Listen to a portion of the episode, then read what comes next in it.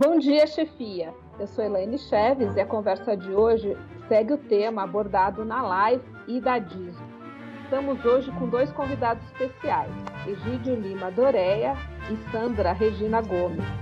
E também contamos com a participação da Cecília Guedes, chefe do Departamento de Relacionamento com o Passageiro, e Silvia Pazini, chefe da Unimetro. Egídio e Sandra, vocês poderiam se apresentar rapidamente para os nossos ouvintes? Eu sou Sandra Regina Gomes, eu estou coordenadora de políticas para pessoa idosa na Prefeitura de São Paulo, que é uma coordenação ligada à Secretaria de Direitos Humanos e Cidadania. Eu tenho 30 anos na, com esse trajeto sobre envelhecimento, de formação sou fonoaudióloga e também especialista em gerontologia e com mestrado em políticas públicas pela GV. Isso muito me interessa, esse é meu universo, eu gosto demais de políticas públicas e é um prazer estar com vocês. Bom dia a todos, agradeço também a participação, o convite do metrô. Meu nome é Gide Dória, eu sou médico, é, nefrologista de especialidade, mas focado na questão do envelhecimento há alguns anos. Eu coordeno a USP 60, que é a Universidade Aberta para a Terceira Idade da USP. Faço parte da diretoria do Aging 2.0, que é uma entidade não governamental americana que foca na questão do envelhecimento associado à tecnologia e do Aging 2.0 é, Chapter São Paulo e da Ative. E sou também membro da Comissão de Direitos Humanos da USP e conselheiro do Centro Internacional de Longevidade aqui do Brasil. Mesmo contando hoje com cinco gerações convivendo no ambiente de trabalho, ainda percebemos a presença de preconceitos com relação às idades, tanto dos jovens com relação aos mais velhos, quanto dos mais velhos com relação aos jovens. O que, que os nossos líderes poderiam fazer para apoiar a superação desses preconceitos? Então, o fato de você ter cinco gerações convivendo no mesmo ambiente é extremamente positivo, porque uma das formas de nós combatermos o preconceito pela idade, que a gente chama de idadismo, mas pode ser também chamado de etarismo, ageísmo, idosismo, velhismo, é o convívio intergeracional. É você perceber que o outro tem habilidades e competências que podem te faltar, mas que podem agregar e contribuir positivamente para o crescimento pessoal. Então, é sabido que uma das formas mais importantes do ponto de vista de crescimento de uma empresa, de uma instituição, é quando essas diferentes gerações convivem de uma forma harmônica e cada uma aprende com a competência, a habilidade e a experiência da outra. Nós não detemos o conhecimento de tudo, nós não detemos todas as competências. Então, um ambiente harmônico em que cada uma dessas competências seja valor, sejam valorizadas é extremamente importante para o crescimento do grupo como um todo.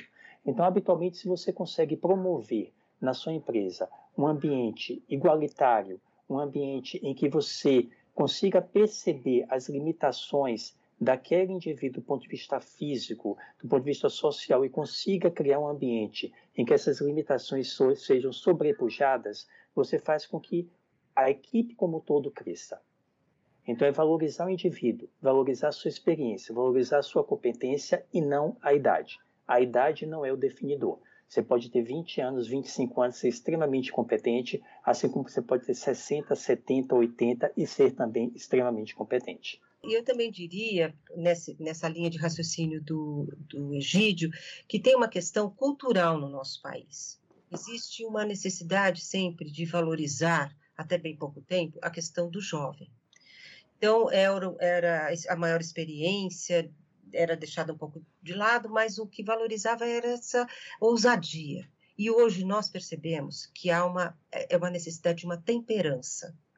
De repente, tem o mais ágil e o mais rápido, mas também aquele outro que, com o passar do tempo, pode contribuir com uma reflexão, com uma possibilidade de acabar com os conflitos internos. Na realidade, temos aí os, o grande desafio de juntar diferentes gerações. Isso é uma experiência, e quando nós pensamos, os idosos também têm uma resistência em relação aos jovens, os jovens também têm uma resistência com idosos, isso é o dia a dia. Quando que você rompe essa barreira dessa resistência? É quando você coloca a pessoa no seu potencial, na sua maior capacidade. No que, que ele é bom? como que ele faz? Ele, só ele faz. Só ele tem essa capacidade de agregar diferentes opiniões. Então, isso, com o passar dos anos, nós entendemos que é o grande ganho é a sabedoria, é a flexibilidade, é, é não a rigidez. Então, isso não são características de um jovem. E, no entanto, eu, as, as questões podem se complementar para que a, a chefia perceba essa, esse potencial, tem que valorizar, tem que dar esse espaço de cada um externar o que pode contribuir. Então, acho que essa é uma, talvez uma possibilidade. É, e eu acho também que uma coisa importante que a Sandra falou é que já existem algumas pesquisas mostrando que as gerações mais novas, inerentemente, elas têm uma inclusão digital porque elas nascem inseridas nessa tecnologia. Então, elas têm uma facilidade muito maior de aprender aspectos tecnológicos do que as gerações mais antigas. Mas a geração mais antiga tem o que a Sandra falou, a sabedoria que faz com que esses indivíduos tenham uma capacidade de analisar criticamente uma situação de uma forma muito mais adequada do que o jovem. Então, quando você tem um ambiente em que você determine efetivamente, objetivamente, quais são as suas metas, o que é que você espera de cada indivíduo e o que, que se espera da participação dele de um trabalho em grupo, isso faz com que o processo se torne muito mais claro e que cada um possa exercer de uma forma muito mais plena todas as suas potencialidades, todos os seus atributos positivos. Então, acredito que isso faz com que, obviamente, o trabalho, o ambiente se torne muito mais enriquecedor. Eu acho que tem um outro aspecto também que é importante da pessoa mais velha, né? na, na, na, contribuição que ela pode dar, porque por ter vivido várias experiências, várias equipes, tem uma história profissional né, de muitas situações, ela é muito mais resiliente, né? ela tem mais é, é, formas e ferramentas de lidar com as situações. Né? O jovem tem um lado de ousadia e de coisas que estão acontecendo que são por ele pela primeira vez, enquanto o outro já viu várias coisas acontecendo parecidas. Então, nada como essa diversidade, como a diferença. Você, alteridade ao caminho, é você reconhecer o outro, as qualidades do outro, né? as diferenças, em cima das diferenças, e reconhecer aí a, a humanidade que tem juntos. Né? Isso, e essa questão da resiliência, Cecília, é extremamente importante, porque isso se mostrou evidente no momento que nós estamos vivendo, que é a pandemia e que toda a migração de um trabalho que era presencial para um trabalho virtual. Acreditava-se que o idoso, a pessoa mais velha, fosse conseguir aderir muito menos e ter uma produtividade muito menor nesse contexto virtual. Mas o que se observou em alguns países, isso sobretudo de pesquisa nos Estados Unidos, foi que os idosos se adaptaram, às vezes, muito mais do que o jovem. Eles conseguiram Sim. contribuir de uma forma positiva até mais do que os jovens ou de uma mesma forma que os jovens. Então, esse preconceito que você tinha de achar que a pessoa mais velha não conseguiria se adaptar a esse novo esquema de trabalho, ela ruiu por terra, porque o idoso mostrou uma resiliência muito grande. Isso ele mostra não somente a nível de trabalho, mas também a nível social, do convívio. Então, acreditava-se que os idosos fossem ficar extremamente deprimidos, ansiosos. Óbvio que aumentaram as taxas de depressão e ansiedade, mas essas taxas aumentaram mais ainda no jovem do que no idoso. E é interessante que nós temos uma, um curso, né? Estou fazendo um curso lá na, na GV com a Gabriela Lota, uma professora que diz, no alto su, do seu estudo sobre tecnologia, de que nós, em sete meses, avançamos dez anos em relação à tecnologia. E eu estou percebendo, em contato com os idosos da secretaria e de todos os serviços, uma vontade de aprender, um desejo. E quando eles superam essa, esse, né, esse monstro que muitas vezes é a tecnologia, eles ficam numa felicidade. Então, hoje eu já recebo assim: não, vou chamar você para uma reunião, numa, numa live, eu quero você também no Google Forms, saber se você respondeu direitinho. E eles aceitam. Se você tiver uh, as condições para ensinar e, e também dar o tempo de processo de de reter a informação e pronto, a coisa é superada. Tem um filme que eu recomendo, que é Um Senhor Estagiário. E é muito gostoso, porque traz essa, essa. E que papel é esse que ele tinha, né? Que significado? Uhum. Ele ia lá, arrumava só os papéis, arrumava as caixas. De repente, ele conseguiu o espaço dele. E uma coisa muito interessante que a Sandra falou é que muitas vezes o bloqueio de aprender a tecnologia está dentro de você, está dentro do mais velho, porque foi incutido nele a ideia de que ele não conseguiria aprender, que a tecnologia era um monstro da qual ele não conseguiria se aproximar e não conseguiria dominar. Né? Isso nós temos na nossa vida. Quantas vezes nós temos a impressão de que a gente não vai conseguir mudar algo ou adquirir uma nova competência e isso acaba realmente nos limitando. Então, ele tem que ver, e essa questão da necessidade fez com que ele visse isso, que ele consegue aprender. Ele consegue dominar essa nova tecnologia. Então, acho que esse enriquecimento, essa inclusão digital que a gente está vendo cada vez maior na pessoa idosa, decorre das necessidades. E ele consegue verificar através disso o que ele consegue e que ele consegue realizar. E, é, e são um dos eixos estruturantes do envelhecimento ativo. Envelhecimento ativo. continuada. Exatamente. Educação continuada. Essa questão de você aprender sempre, mas aprender do jeito que você, aquilo que você gosta, aquilo uhum. que te uhum. atrai, aquilo que você quer desafiar. Né? Então, temos assim, eu estou com muita vontade de a, a aprender paisagismo, porque eu consigo matar todas as minhas plantinhas. Impressionante. Eu ponho, elas chegam lindas, e hoje, com 63 anos, eu falei assim: sabe de uma coisa? Eu vou me dedicar a isso. Não é possível que eu sou e fico matando todas as minhas plantinhas. Isso, isso foi uma, é, é uma possibilidade da gente reestruturar, só que precisa ter um olhar de quem está na chefia, sobre esse potencial. Estou imaginando aqui o seguinte: tudo indica que a, a, nossa geração e as próximas elas vão viver muito mais. Então teve um período aqui no metrô que a chefia ela tinha que escolher pessoas da equipe que tivessem até 42, 43 anos para fazer um MBA por exemplo, e depois, é, a partir de uma certa idade, a pessoa ia se aposentar. E hoje a gente não, não ouve mais falar isso, muito pelo contrário, a gente percebe que a aposentadoria ela ficou mais distante. Vocês trouxeram a questão de que rapidamente as pessoas teve todo esse avanço, né? Em sete meses avançamos dez anos. E eu fico imaginando o seguinte: que novas competências vão surgir e cada vez menos essa questão da, da idade vai contar. Agora, eu tenho uma curiosidade que eu queria ver com vocês. Vocês acreditam que um idoso se apaixona? Certamente.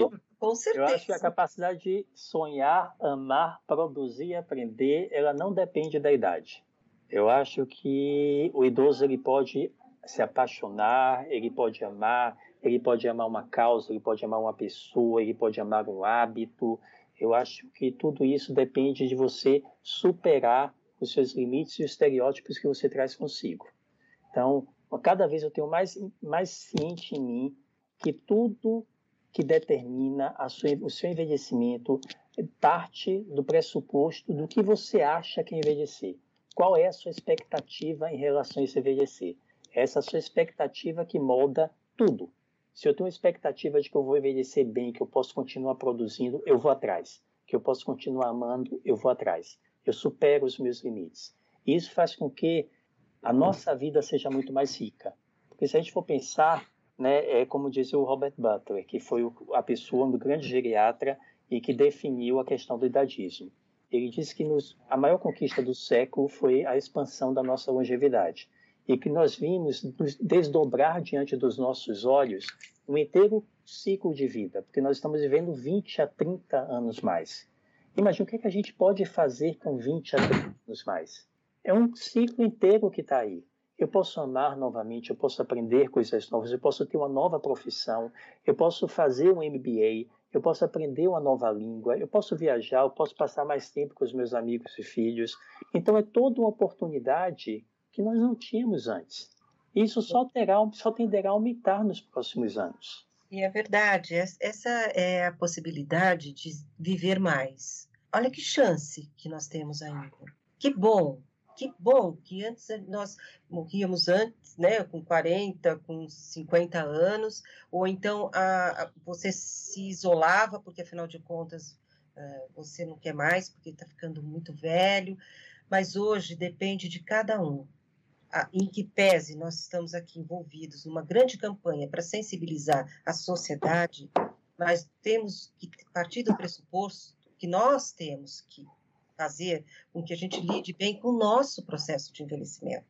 E só tem um caminho, na minha opinião. Eu queria deixar isso bem claro. Só tem um caminho se você puder elaborar esse processo. E às vezes você consegue fazer isso sozinho. E em outros momentos, você precisa de uma psicoterapia. E precisa de uma psico? Não. Eu, hoje eu estou com 63 anos, comecei a fazer terapia com 16. Então, é algo que vem dentro de um processo onde você vai trabalhar essa questão de vários outros processos internos, como o envelhecimento, que, né, como que eu vou lidar com determinadas questões? Da onde que eu quero uh, encontrar o meu papel? Eu quero também ter esse direito de amar novamente, mas como que eu vou fazer isso? Eu preciso estar em, em consonância com aquilo que eu sinto e entendo. Então, trabalhar essa, esse processo interno ajuda muito nesse seu relacionamento com o outro. E mostrar à, à população, que, né, de uma maneira geral, as, os teus relacionamentos, que você é autônomo, que você decide, e que você tem uma opinião, e que você tem projetos, que você mantém o humor, né? Que a, a Mira Goldenberg fala, o envelhecimento bom é quando você mantém os seus projetos de vida e com um bom humor. Então, tem muitos estudos sinalizando de um envelhecimento, de uma velhice bem-sucedida. E eu acho que é isso. Temos que desafiar a todo momento essa questão do, de um envelhecimento saudável, gostoso e para frente. E ainda mais agora, né? Em plena pandemia, que você não pode sair de casa. Como que você vai namorar agora, sem sair de casa? Eu só queria acrescentar que, além da nossa predisposição individual para envelhecer bem, que determina muitas nossas opções, escolhas, porque somente 30% do envelhecimento é determinado pela genética, nós temos que ter também um ambiente que contribua e que nos ofereça essas oportunidades. Então, senão a gente fica culpabilizando o outro porque ele não envelheceu de uma forma saudável, porque ele não envelheceu de uma forma bem sucedida. E não é disso. Às vezes não é questão de ele não ter feito as opções que ele queria fazer mas é que ele não teve condições de aplicar essas opções de vida mais saudável. Então, às vezes, ah, por que você não aprendeu continuamente? Porque ele está num ambiente que não deu oportunidade a ele de aprender continuamente. Porque quando ele chegou aos 40 e poucos anos de idade, ele já foi encarado na empresa como velho e para ele foi rotulado que ele não tinha condições de progredir na sua carreira ou de adquirir uma nova atividade dentro daquela carreira escolhida por ele, ou mesmo uma outra carreira. Ou porque quando ele chega aos 50, 60 anos, ele recebe uma aposentadoria compulsória pela idade, achando que aos partir dos 60 anos ele não teria mais condições de contribuir, lembrando que o termo aposentadoria foi criado na época do Bismarck, porque ele viu que aos partidos daquela faixa etária os indivíduos só conseguiam sobreviver um a dois anos a mais, e eles eram colocados bem definidamente, de acordo com a palavra, no aposento. Só que agora mudou. Agora a expectativa de vida saudável, não somente a expectativa de vida como um todo, aumentou. As pessoas estão vivendo mais e as pessoas têm condições de viver melhor. Então é preciso que a gente pare de ter esse medo de envelhecer que foi muito imposto pela nossa sociedade e as nossas culturas ao longo dos séculos. E que a gente realmente passe a valorizar a nossa vida, todas nossas conquistas, as nossas derrotas que a gente traz conosco e que vão, obviamente, determinar o nosso presente e muitas das escolhas que nós fazemos para o nosso futuro. Eu achei lindo o que vocês disseram. A gente pode se apaixonar, inclusive, por um propósito. E eu vi, a Sandra fala com a boca cheia. Eu tenho 63 anos. Eu, a gente percebe assim que eu acredito que até seja talvez por uma questão cultural, eu não sei, aí vocês podem me confirmar, que essa questão do envelhecimento talvez seja mais difícil para a mulher, porque muitas vezes a mulher não fala a idade, é como se fosse uma vergonha dizer a idade. Vocês percebem que dentro ainda dessa questão do preconceito, ela recai mais ainda é, no papel da mulher? Eu acho que sim. É, tem uma, um, um estigma, né? o estereótipo da mulher que vem é, é muito forte. É exigido que ela tenha uma boa aparência, que ela seja é, bonita, que cuide muito bem do cabelo, que tenha uma pele e que tenha uma postura. É, isso vem aí num, é, num subtexto das relações, né, de uma questão. O homem já tem outra, assim, tanto é que a gente fala, nossa, ele nem se preocupa e, e é uma pessoa que chama atenção né? Ele chega do jeito que chega. A mulher tem esse, essa exigência, né? Isso já culturalmente é muito forte. E hoje eu percebo que também há um deslocamento nessa questão. Primeiro, as pessoas estão se assumindo com cabelos brancos, então tem essa, essa vontade de novos layouts, né? Tanto é que quando falávamos, eu e Egídio, há um tempo atrás na campanha, né? Orgulho prateado, é, é isso, sabe? Aqueles cabelos brancos, aquela, aquela essa coisa de assumir. Isto já vem muito forte hoje na população feminina, na mulher. Então, é, é, tem um, uma outra questão, né? Eu já, alguns anos eu fiz a escola, né, a faculdade, a pós-graduação, e eu, eu falava sobre envelhecimento e era a mais velha da turma. Hoje eu voltei para a faculdade, né? Estou fazendo doutorado e quando eu olhei a minha turminha, ah, tem muitos idosos ali também. Eu disse, ah, então agora a gente já começa a falar. Já temos uma população negra, né, que a UGV não tinha, né? Negra, idosos, e agora eu já começo, começo a ter pares. Então, isso é muito interessante. Há uma, um, uma possibilidade diferente porque estamos vivendo muito mais. Concordo com a é. Sandra. É a mulher é muito mais afetada pela questão do idadismo do que o homem. E isso também sempre foi do ponto de vista de todas as nossas, de toda a nossa história. Porque os, o idadismo decorre da onde? Decorre da determinação que a sociedade tem, uma cultura tem em relação àquelas pessoas, em relação às faixas etárias, e como o grupo dominante vê e percebe aquele idoso. Então, se existe uma política em que o idoso se faz necessário, ele é aceito de uma forma mais adequada, com menos preconceito.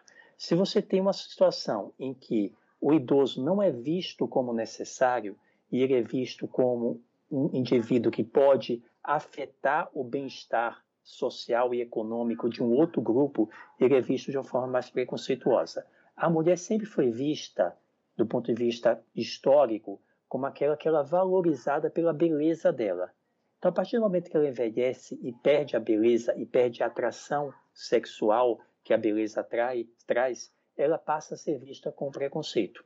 Existem algumas pesquisas mais recentes que mostram que em determinados ambientes isso pode mudar.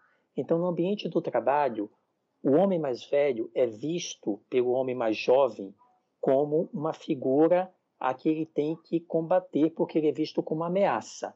Então ele acaba sofrendo mais preconceito. A mulher mais velha no trabalho, ela acaba assumindo para o homem mais jovem, para a mulher mais jovem, uma característica mais maternal e acolhedora. Então, teoricamente, ela seria vista com menos preconceito. Só que essas coisas estão mudando, porque aquela mulher mais jovem, ela também está tendo uma outra postura na empresa, uma postura mais assertiva. E isso faz com que a gente tenha que repensar no futuro Quais serão os papéis? Será que ela conseguirá se manter sendo vítima de menos idadismo por continuar mantendo essa postura mais maternal? Ou será que agora ela passará a ser vista como um rival e a partir desse momento ela passará a ser vista também como homem que é sempre, sempre foi visto como rival e acaba sendo mais vítima desse preconceito pelas faixas etárias mais jovens. Mas isso é muito interessante, mas eu acho que Concordo com a Sandra. A mulher sempre foi vítima mais do preconceito pela idade do que o homem. Eu queria trazer um, um assunto que a gente estava conversando antes do início do podcast, que acho que ele é um assunto transversal e é um ponto que a gente tem trabalhado muito nos nossos treinamentos, nos nossos workshops com a liderança, que é a questão do propósito. E queria que vocês trouxessem um pouco qual que é o lugar do propósito na questão da nossa qualidade aí de envelhecimento. Existem alguns capitais fundamentais para a gente envelhecer bem, né? Que é o capital saúde, o capital financeiro, o capital social, que são os vínculos que você faz, e existe o propósito. O propósito norteia tudo.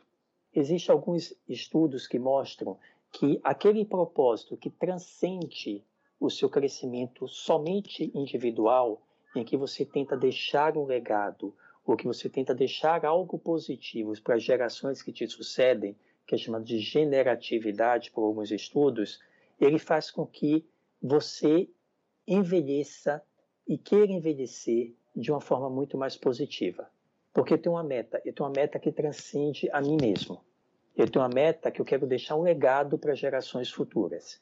Então, se você acorda todo dia tendo um propósito de vida, você tem um motivo para acordar. Você tem um motivo para viver.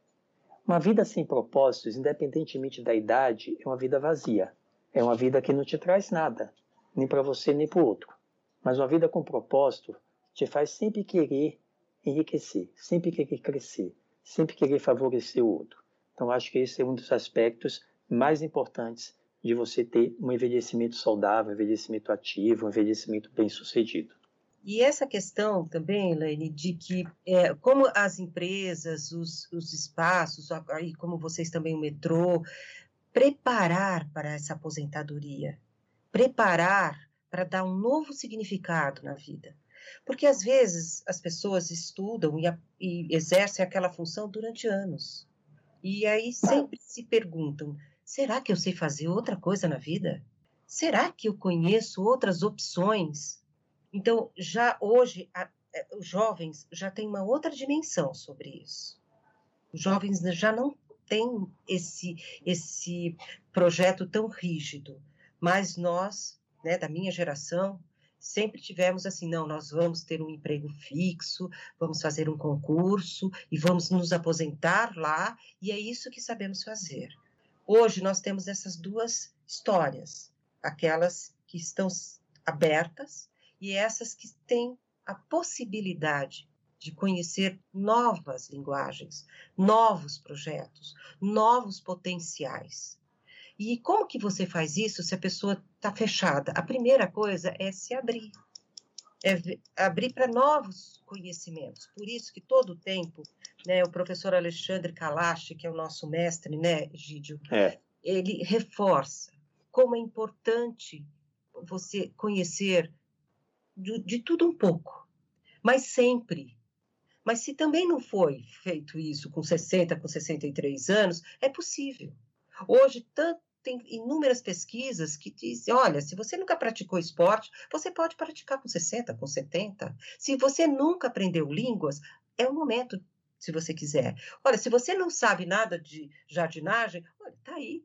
Vamos, vamos aprender, vamos, vamos conhecer. Se você não conhece, então, quando você abre esse leque, dessa, esse cardápio de possibilidades, a vida fica tão interessante, fica tão rica Agora, você precisa se dispor a isso. E essa mudança é uma mudança interna. E aí, de uhum. novo, eu vou citar Miriam Gundenberg, que para nós, para mim, é realmente, é, como mulher também, ela escreve para as mulheres muito bem do processo de envelhecimento. E ela fala que o fundamental, não só para as mulheres, mas para os homens também, é, são os projetos de vida. Então, assim, hoje nós estamos no mês 11. Quais são os teus projetos para 2021? O que, que você quer aprender? O que, que você quer fazer? Ficar vendo sessão da tarde todos os dias não dá certo. Então, que que você, como que você vai produzir uh, e te dar prazer à vida? Porque você tem que mudar o, car o, seu, o seu repertório. Senão você fica aquela velha, aquele velho que repete sempre a mesma história. Ah, eu já te contei isso? Aí tá, e todo mundo fala, ai, nossa, ele já falou tantas vezes isso. Eu cansei de ouvir. Então, assim, você não traz nada de novo. E principalmente agora, diante dessa impossibilidade, de, de sairmos para o mundo, porque era, era uma riqueza a participação social, nós temos que achar outras formas. E se tem uma forma que dá um monte de informações legais, tem outras que só atrapalham, mas é justamente a internet. Então, tem cursos de línguas, cursos, o que você quiser. Eu vou aprender paisagismo através da, da internet. Então, tudo isso são coisas que você precisa é, é, é, ocupar a sua. E quando eu falo precisa, é porque nós vamos ter que ter, tomar uma atitude. Então, é um protagonismo, é uma, é uma decisão atitudinal. É, é uma decisão atitudinal. Você precisa tomar uma atitude. É, não, vai do outro pode te incentivar, sem dúvida, mas você precisa tomar essa atitude. Olha, chega, eu não quero ficar mais diante da televisão, eu quero aprender uma coisa nova. E tem agora, você tem um cardápio enorme de possibilidades de aprender yoga, tai chi, pilates, ou então fazer línguas e fazer navegar. Eu acho que queria entrar também um pouquinho por aí é, nessa coisa do propósito, daquilo que nos move, né?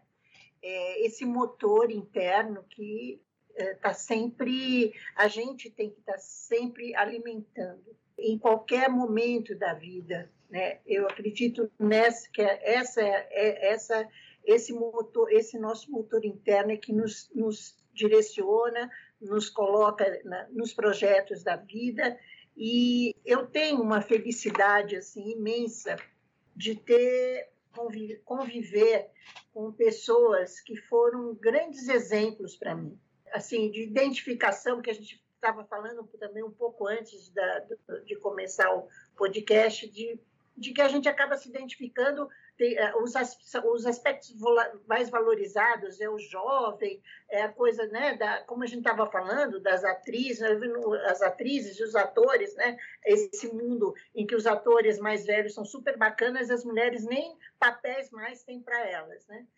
A gente tem a possibilidade de se identificar com diferentes arquétipos, né?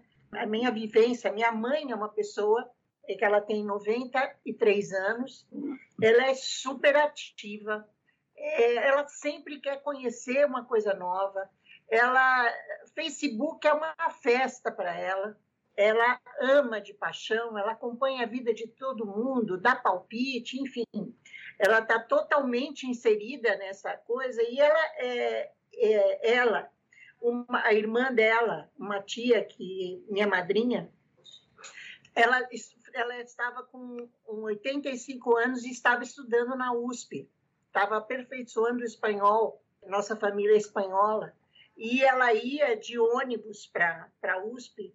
Então, assim, a, mo, a mobilização para isso, eu acho que esse, é, pra, eu, eu, eu me vejo assim, eu me vejo num mundo que está sempre se abrindo, uh, nunca fechando porque você tem tantas possibilidades. Outro dia eu, tava, eu, eu gosto muito de ver seriado, de ver. E agora, então, tem que ficar mais em casa, no final de semana, tudo.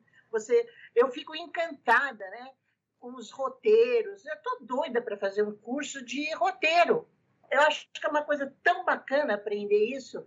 Não que eu vou ser roteirista, mas eu quero muito aprender uma coisa dessa, né? Então, é um mundo que sempre você, a, a disponibilidade, a, a, sua disposição de se abrir, né? E de ver, de poder construir coisas novas que você não imaginava.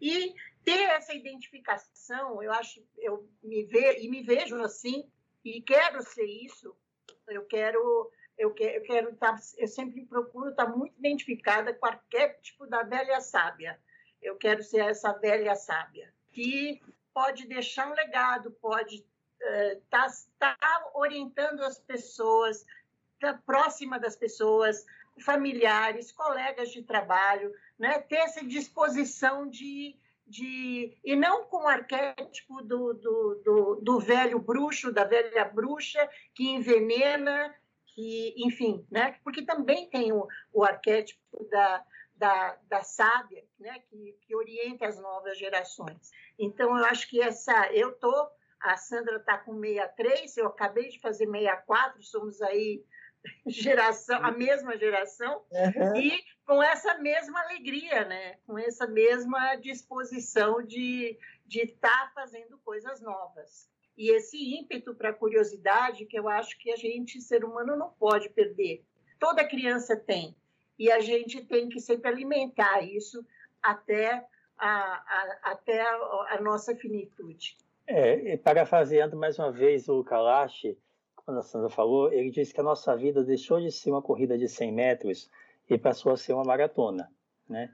Que quanto mais cedo a gente empregar nesses capitais para envelhecer bem, que seja o capital da saúde, que é o capital vital, o capital financeiro, o capital do aprendizado continuado, melhor, mas que nunca é tarde demais para começar. Então, nós sempre teremos benefícios. Então, sempre você terá um benefício ao começar uma atividade física, você sempre terá benefício ao adotar um outro hábito de vida saudável, como uma dieta adequada, ou parar de fumar, ou beber com moderação, e você terá benefício quando você agregar amigos e quando você aprender uma coisa nova. Esse pilar do aprendizado continuado, ele fortalece todos os outros, que através dele que eu consigo ter o substrato para justificar uma mudança de hábito, para justificar a necessidade que eu tenho de ter contato com pessoas mais jovens, pessoas da minha faixa etária e de me planejar ao longo do meu curso de vida. Eu acrescentaria também um dado importante, é, abrir novas para novas relações, ter a possibilidade de conhecer diferentes pessoas, diferentes gentes, como diz Caetano Veloso. É isso, para que você não fique no seu universo, porque com o passar dos anos, a gente, nós vamos ter perdas. Isso é uma queixa recorrente no envelhecimento. Ah, os meus amigos já se foram e eu continuo vivo. Sim, mas novos amigos devem estar né, chegando, você deve se abrir a novos relacionamentos. Claro que é diferente de uma história quando você conheceu na época do colégio, na época do, do, eh, da sua infância. Hoje você tem que ter um pouco mais de flexibilidade. E aí eu me reporto naquele filme do, do estagiário, né, que ele acaba ajudando lá os jovens, com, ah, eu não tenho onde morar, não, pode vir aqui, eu vou quebrar um galho para você. Aproxima, nós tivemos na, na prefeitura um, também um, trabalho muito legal com a, na Pizza Hut, e era justamente pegar fizemos uma seleção de idosos que começaram a trabalhar na pizza e os jovens ficaram muito próximos desses idosos, tornaram-se amigos. Então, toda hora que tinham lá uma oportunidade de conversarem de algumas questões deles, dos jovens, eram os idosos que eles iam procurar esse acolhimento. A possibilidade de você criar novos vínculos, isso enriquece também e abre a, a, abre a, sua, a, a sua rigidez em relação a achar que só vai se relacionar com um grupo X ou Y. Bom, eu achei maravilhoso é, toda essa discussão. Eu fiquei numa viagem ouvindo vocês, fiquei imaginando quanta coisa a gente tem para fazer ainda e me bateu muito forte uma, uma coisa que é quase é uma crença nossa e a gente sempre diz da questão do propósito. Se você sabe qual é o teu propósito, não há limites para sonhar, não há limites para aprender, não há limites para idealizar, fazer acontecer. Então acho que esse podcast vai ser um presente para a chefia Elaine. E aí, chefia, qual é o seu propósito? Você tem claro qual é o seu propósito? Essa é uma das chaves, então, para a qualidade de vida, né? Para o envelhecimento. Então, eu queria agradecer muito as mensagens positivas. Eu acho que foi também, como a Silvia disse, uma injeção de ânimo, uma homenagem à vida que vocês trouxeram, né? Trazendo essa abertura, trazendo as oportunidades, a curiosidade a preocupação com projetos novos, com o legado, com o impacto do que a gente faz sobre os outros. Então, Chefia, esperamos que você compartilhe esse episódio e sugira novos temas. O Bom Dia Chefia é um produto da Unimetro, Universidade Corporativa do Metrô, e a equipe de produção do nosso podcast é composta pela Alcione Godoy e por Jair Pires, editor de áudio. Até o próximo episódio. Bom dia, Chefia.